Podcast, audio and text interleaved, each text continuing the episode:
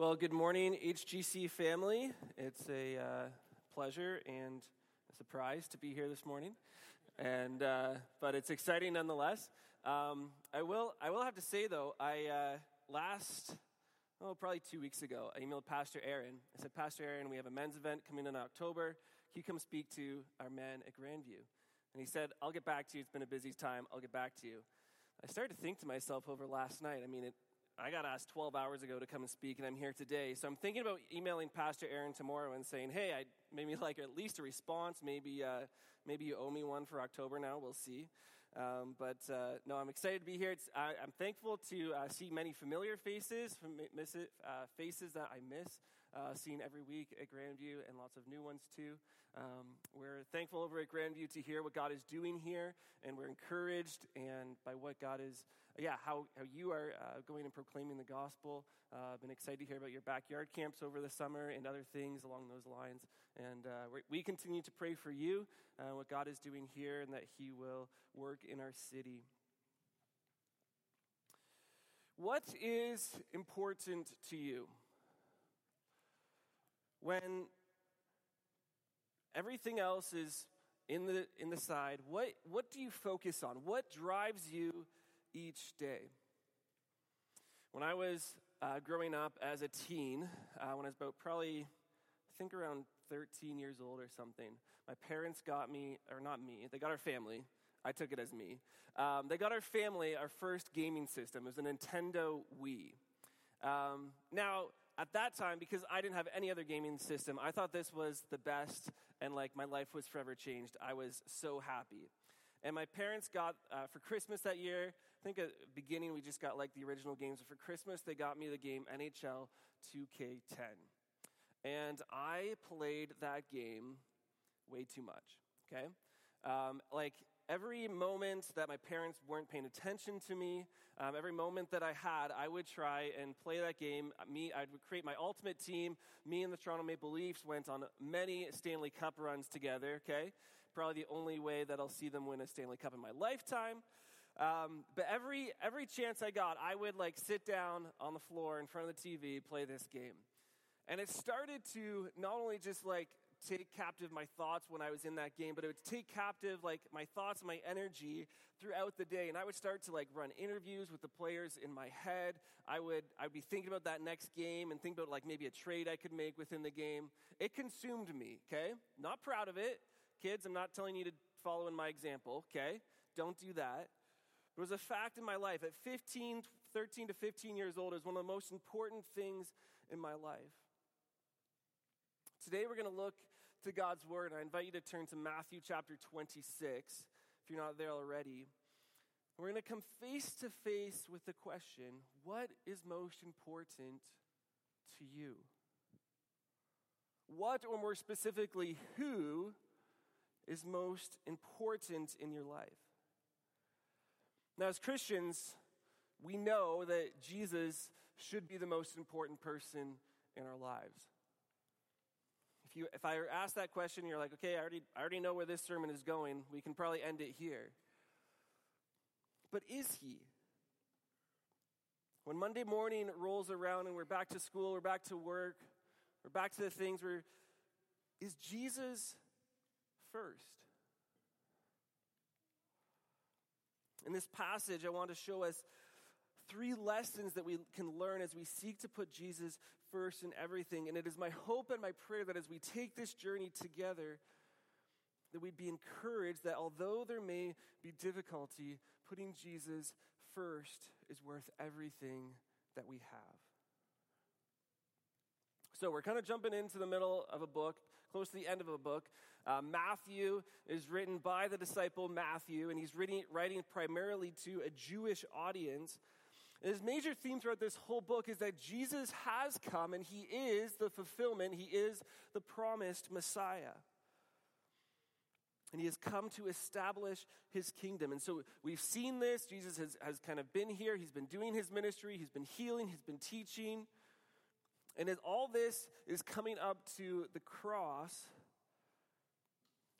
in which we find in, even in this chapter. This passage takes place during Holy Week, and Jesus is just about to go to the cross. It's been a personal and intimate week with his disciples as he teaches them some last things. And this passage that we find ourselves is no different. So join with me in chapter 26, and we'll read together from uh, verses 1 to 13. It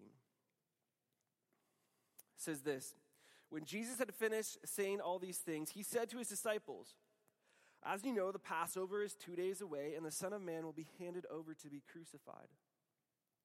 Then the chief priests and elders of the people assembled in the palace of the high priest, whose name was, Caiaphas. And they schemed to arrest Jesus secretly and kill him. But not during the festival, they said, or there may be a riot among the people.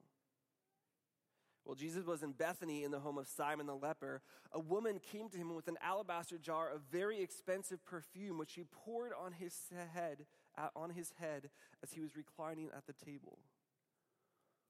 When the disciples saw, that, saw this, they were indignant. Why this waste? They asked. This perfume could have been sold at a high price and the money given to the poor. Aware of this, Jesus said to them, Why are you bothering this woman? She has done a beautiful thing to me. The poor you will always have with you, but you will not always have me. When she poured this perfume on my body, she did it to prepare me for burial.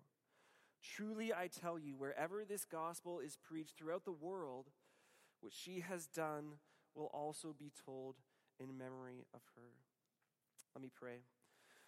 Father, we come to you, we come to your word.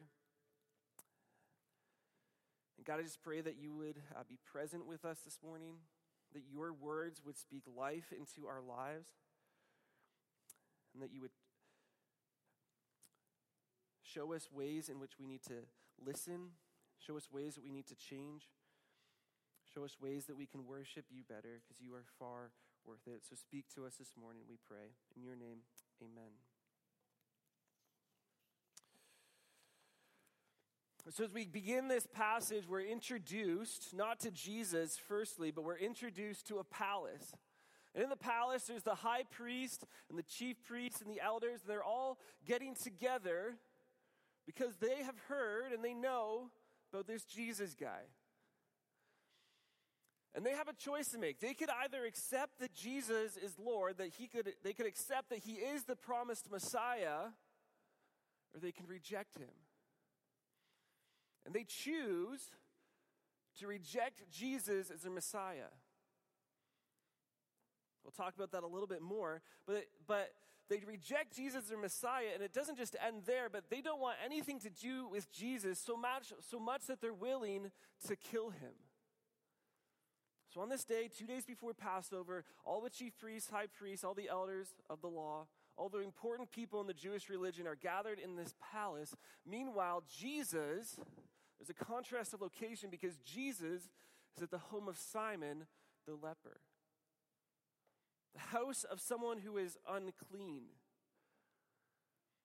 If Jesus was in this house, we'd have to imagine that he had healed Simon so he could come into this house. But Jesus is in no palace at all. He is at the house of someone who is unclean, a sinner.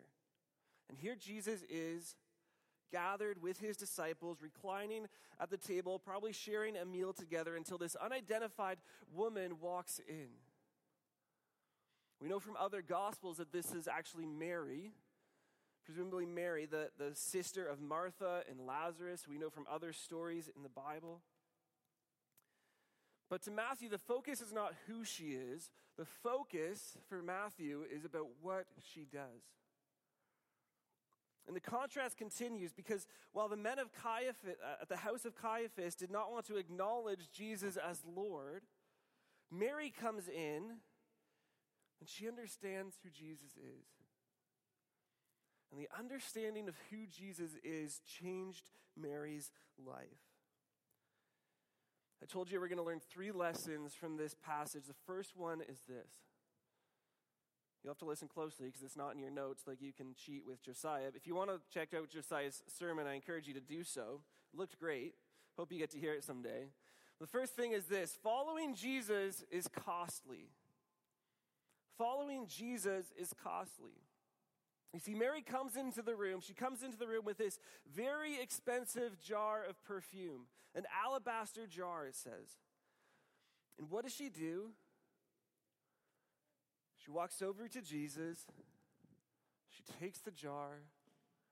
She opens it up. She lifts it over Jesus' head, and not one drop, not two drops, not a quick spray like we would do with perfume or cologne, but she pours it out over the head of Jesus. And this isn't just any jar of perfume that she got from Walmart on the way over or anything. It's very expensive perfume. Was reading into it, other, other gospels um, say this is a jar of pure nard. Um, and I don't know much about nard, but apparently it costs about an average person's wages for an entire year, a general labor's wages for an entire year. So this is about a thirty, forty thousand dollar jar of perfume in today's day and age. I don't think I own a five dollar anything of cologne or anything, okay?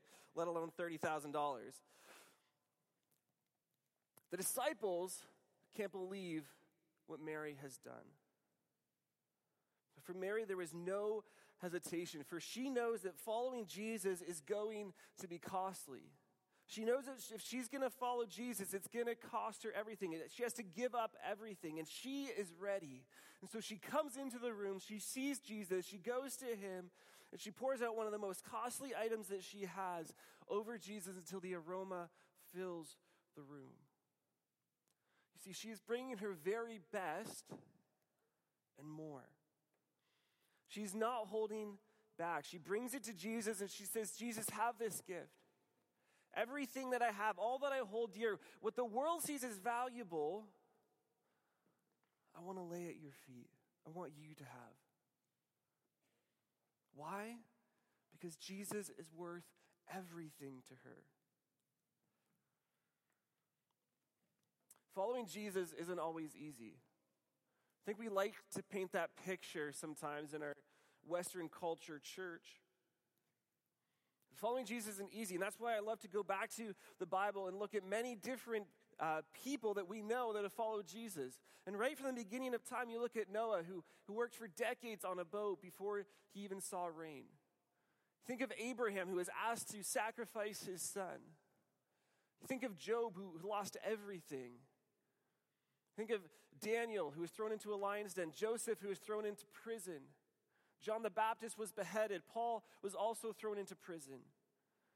We see time and time and again that if we're going to follow Jesus, it means that we have to be ready to lose everything, to give up everything, just like Mary did here. Earlier in Matthew, Jesus says this in chapter 16, verse 24 If anyone would come after me, let him deny himself and take up his cross and follow me. We follow Jesus by denying ourselves, by letting go of control, by letting go of our selfishness, of our desires. We give, up, we give up everything if we're going to follow Jesus.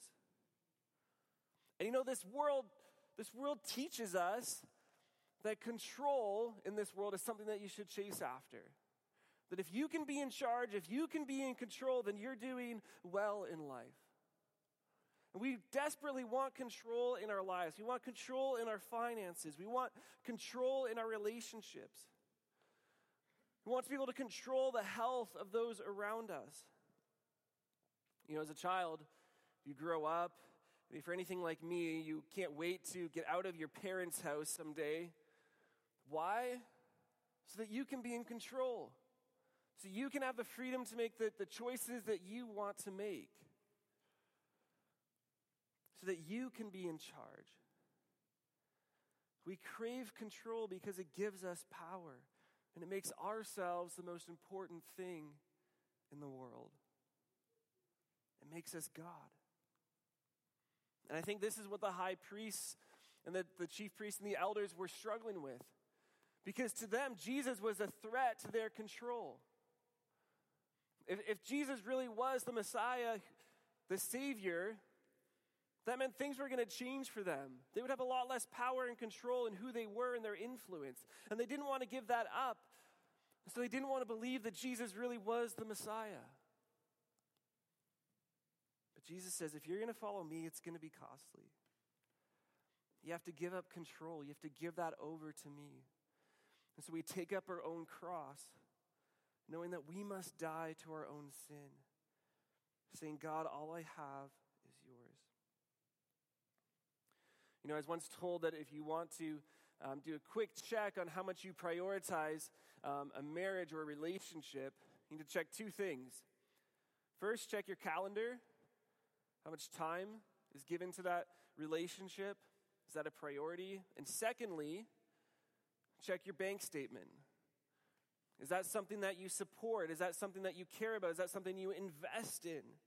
And I think that's a good start if we're going to check on a relationship and our priorities with God. Our calendar. Are we making time to spend with God, to spend with His people, to serve His people? Is it a priority? Is it something that we put on the calendar first, or is it an afterthought? Do we squish it in after? And our finances. Would our bank statements say that loving Jesus is a priority to us or an afterthought? For Mary, serving Jesus was costly, but she was willing to do it because she knew who she was serving. Can the same be said of us? Can the same be said of you this morning? Jesus said, She has done a beautiful thing to me. It was about Jesus, it was all about Him. So, the first thing that we see is that following Jesus is costly. And the second is this following Jesus is countercultural. Following Jesus is countercultural. Look with me in verses 8 and 9. It says, When the disciples saw this, they were indignant. Why this waste? They asked. This perfume could have been sold at a high price and the money given to the poor. You know, the disciples of all people of all people, should have known that Jesus was worth that jar of perfume and more. Yet even they struggled to understand what following Jesus really meant. And I have to wonder if disciples of Jesus who followed Jesus, who followed his teachings, who were there for his miracles, who got to sit with Jesus, who got to pray with Jesus, if they struggled to understand what following Jesus really meant, how much more might we struggle to understand what following Jesus really means? How much more might we struggle to practice following Jesus in all areas of our life? If the very people who sat by his side for three years struggled, it with, struggled with it themselves. The disciples think they have good intentions and they say, look, that, that $30,000, we could have fed a lot of hungry people with that. Could have done a lot of good ministry with that.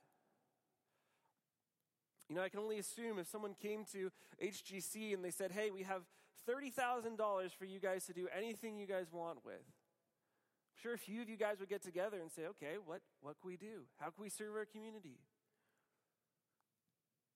But the question is, how can we make God look as great as he really is? How can we honor him and worship him in the way that he deserves?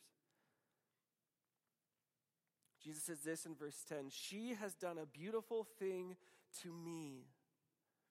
The poor you will always have with you, but you will not always have me.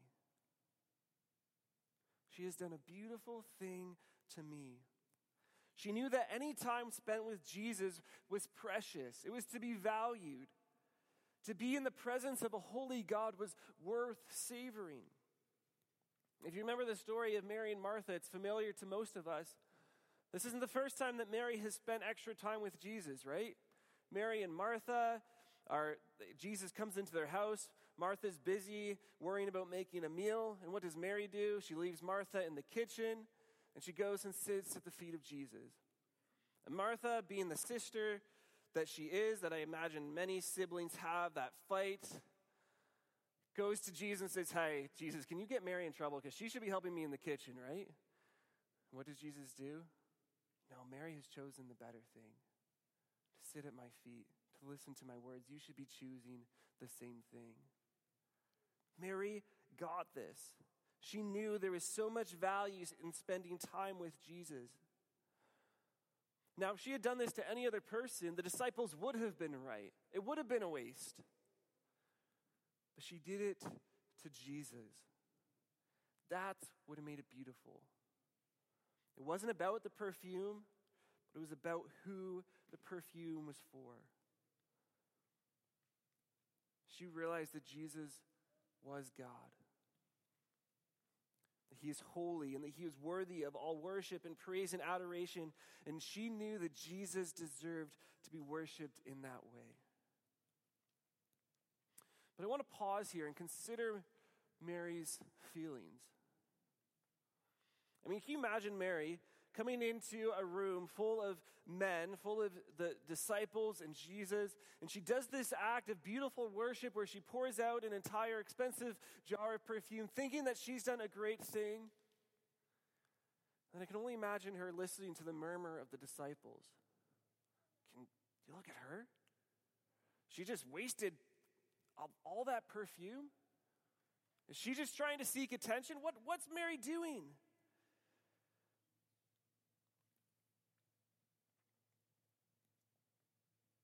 She comes to Jesus and gives him her best. And while she does something that should be praised, the disciples take that and they twist it.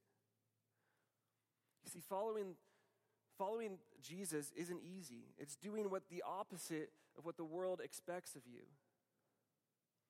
Mary did the opposite of what the disciples expected of her at that moment. And if you're going to follow Jesus, you're going to go on a path that is different from those around you. Following Jesus is countercultural. And I have to assume that we might feel the same way as Mary at times. If we're going to follow Jesus well, others around us may not get it. They might mock us, they might disown us. We might put ourselves in painful or even, um, or, yeah, painful situations. And I mean, if this is if this is the response of disciples of Jesus to beautiful worship, again, think of the response of others who hate Jesus, what their response might be to this act of worship or to our and how we uh, sorry to how we follow Jesus.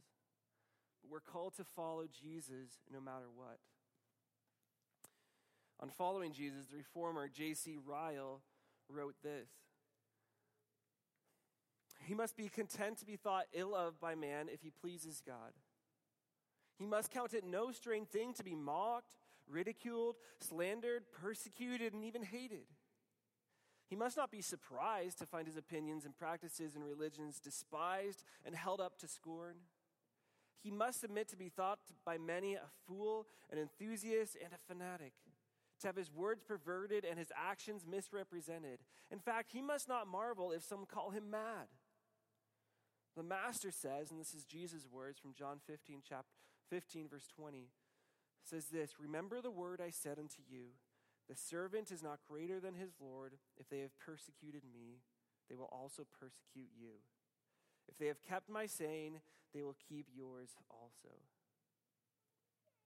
If we're going to follow Jesus, it may not be easy. When you give him your best, others around you may not understand. But Jesus doesn't call us to seek the approval of the world. I'm going to say that again. Jesus doesn't call us to seek the approval of the world, but he calls us to worship him in everything. And if we do that well, he will honor us for that. Which leads me to my third lesson this morning. It's this following Jesus is life giving. Following Jesus is life giving. Yes, it's costly. Yes, it's countercultural to the world around us, but it doesn't have to end there. Following Jesus is so life giving. First of all, while the world is against us, God is on our side. When the disciples were attacking Mary, Jesus, what does he do? He stands up to defend her. Verse 10 says this Aware of this, Jesus said to them, why are you bothering this woman? She has done a beautiful thing to me. Again, if you have done this act of worship and you hear the disciples murmuring, you might begin to wonder maybe, did I do the right thing? Should have I done this in a different way? Should have I not? Should I have given the money to the poor? But Jesus sees what she has done. She sees her heart, her intentions, and he breathes life into her. He says, Don't bother her. He stands up for her. In fact, he doesn't end it there, but he turns, he praises her. In verse 13, we see that he says, uh, in verse 13, Jesus says this Wherever this gospel is preached throughout the world, what she has done will also be told in memory of her. Not only has she done a good thing in this moment, but the story of what she has done will continue on for generation and generation. It's even happening this very morning. Her act of worship will be honored and remembered, and Jesus validates her act of worship and says, Follow her example. Which again, I have to put myself in the shoes of the disciples. They think they're right, and here Jesus stands up and says, No, you're wrong. You think you all have it right? No, follow the example of this woman, which would have been very countercultural in that age. We're supposed to follow in her example. Have you ever felt alone or unwanted? Many of us have at times, right? When I was growing up in church, um, I had a lot of friends who I was friends with on a Sunday morning. But during the week and stuff, they all went to school together, and I wasn't at their school. And they would all hang out at each other's uh, houses and do things on the weekends together. And I was like never invited. I would come into their, their uh, Sunday morning, I would stay in their circle, and I'd kind of talk with them. But I didn't feel like I was a true friend to them. But I remember when I was about 12 years old, I got invited to one of their birthday parties. And for me, as a 12 year old boy, that changed my world. I thought I was finally valued. I thought I was finally part of the, the friends. Now, the birthday party was horrible. Um, wouldn't go to it again, but I didn't care because I was finally accepted. I was finally felt loved and valued. And that's what the love of Jesus can do for us. He brings us from the outside. He brings us from the shadows, feeling like we don't matter, feeling like we're alone. And He brings us to His inner circle and He offers us love. He offers us life. Following Jesus is life giving. And Jesus then points to the true life that He offers Mary as He points towards His death. Back to verse 12, Jesus says this When she poured this perfume on my body, she did it to prepare me for burial. See, the true life that Jesus brings is merely days away in this moment as he's about to go to the cross. And Jesus says there is so much more significance in this act of worship than you can even see right now. Jesus offers Mary life, but it goes beyond the love and acceptance that he offers her in that moment. He offers her true life by rescuing her from her sin. See, Jesus wants to have communion with Mary. He wants to have a relationship with Mary. He wants to draw her in. He does that through his words that day, but he also does that through his death and resurrection. As he breaks down the wall of separation between him and Mary that Mary's sin had caused between them. You see, even though she was face to face with Jesus that day, she was still so distant from him because of her sin. She was separated from him. Yet, in the life giving love that Jesus offered, he went to the cross, to take the pain that she deserved, and he died for her sin for the sin of the world, and she was buried, which Mary so beautifully prepared him for through the act of sharing with that perfume. We know that Jesus didn't stay buried and he rose back to life, proving that he has power over sin and death. And the love that Jesus showed Mary was truly life giving in that he went to die for her. And Jesus offers you and I that same life giving love. That Jesus died for us so that we might be set free from whatever is holding us captive, from the guilt that we feel. Maybe we feel lost, alone. Maybe you're hurting. Maybe you feel purposeless. Jesus wants to and can give you life, just, just as he gave life to Mary in this situation. He paid the debt that we couldn't pay. And if we choose to give up control, to let go of us being the center of the world, and give everything over to Him, Jesus takes us and transforms us, giving us new life. And so, as we saw in the passage today, Jesus goes on to say that what Mary did would be told in her memory. Why? Because she's done a beautiful thing. And it's, it's an example that is worth following. And it's an example that he wants me to follow. It's an example that he wants you to follow. And so today we need to ask ourselves the question in our life are we putting Jesus first? Are we putting Jesus first in all areas of our life? You know, summer is wrapping up, and for many of us, the busyness of fall and school patterns are around the corner. Now, this is a great time to stop and to think, and maybe sit down with your family. Maybe it's this afternoon, you guys all get together. You say, guys, what does it take? What does it look like for our family? What does it look like for this household to put Jesus first in everything that we do? Are we willing to give up things that are closest to us, that we hold dear, that we want, that we don't want to let go of? Are we willing to let those go so that we can give Jesus a true and proper act of worship? The things that are most valuable are our time. Are we creating space for time with God, time with His people, time serving those that He created? Our money is our worth in our savings, our retirement plan, or lack thereof, maybe. Our vacations that we've been dreaming of since the beginning of COVID. Where are we finding our worth? Is our worth found in our identity in Christ, where it should be? And being called His child? What about our mind? When we wake up in the morning and we lie down at night, what controls our thoughts and emotions? Are we taking control and are making everything about us? Are we thinking the thoughts that we want to think? Or are we resting in the peace of God and praising Him for who He is and the life that He gives to us and focusing on that daily? Every day when we wake up, we have a choice. We can either worship our God and give him everything that he deserves, or we can choose to be like Caiaphas and the other elders and priests. We can choose to run away from God, wanting control in our lives.